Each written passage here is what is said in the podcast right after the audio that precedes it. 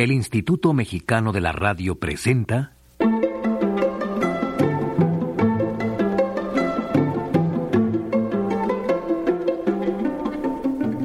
El Mundo en México por Juan María Alponte.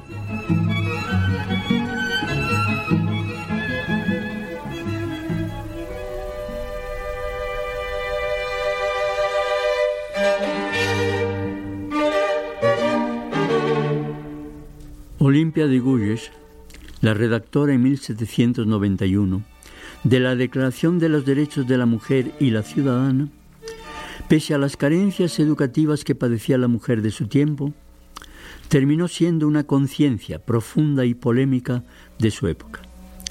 Cuando la Asamblea de la Revolución, el 26 de agosto de 1789, proclamó la Declaración de los Derechos del Hombre y del Ciudadano, declaración que omitía absolutamente a la mujer de los derechos y a la vez de la ciudadanía, Olimpia hizo una fervorosa protesta y redactó por su cuenta su Declaración de los Derechos de la Mujer y la Ciudadana. Por esa causa y otras semejantes, fue condenada a muerte en la guillotina por la Convención Revolucionaria presidida por Robespierre. Año de 1793.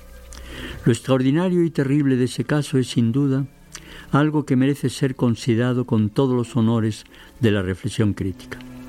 Olimpia de Gouges hija natural de un aristócrata que no pudo reconocerla como miembro de su familia, fue una mujer liberada sexualmente y ampliamente innovadora en múltiples aspectos de la existencia.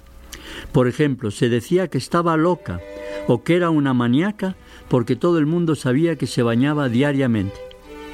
En su tiempo no existía ninguna de las leyes comunes hoy de la higiene, y una actitud así se consideraba una prueba de perturbación mental, era creencia de la gente, inclusive a muy alto nivel, que lavarse con agua era muy malo para el cuerpo, y las clases ricas tenían verdaderas montañas de lino para limpiarse o frotarse, pero sin el agua pecaminosa. Los manuales de buena educación insistían en que las mujeres aprendieran solamente aquello que podía ser útil para llevar una casa en el matrimonio, pero la lectura se estima que solo un 10% de las mujeres aprendieron a leer y a escribir bajo Luis XIV, era considerada como peligrosa, inclusive en el caso de la Biblia, porque decían que podía ser mal comprendida. En vísperas de la Revolución, la mujer era considerada solamente la posesión de su marido. Sépanlo los que hablan ahora del Islam.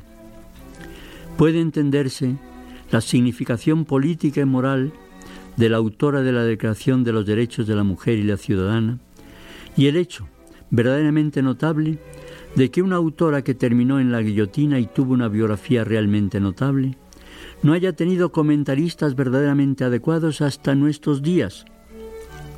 ¿Por qué? Porque la cultura fálica, machista, redujo al silencio su vida, sus escritos y su rebelión.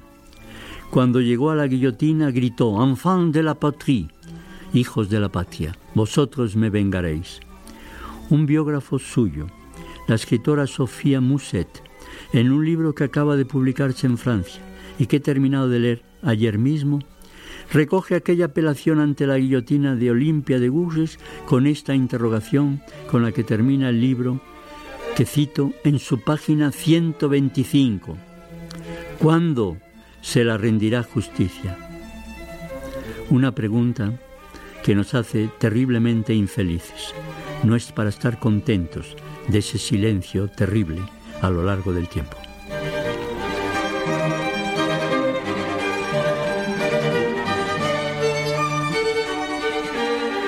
El mundo en México por Juan María Alponte.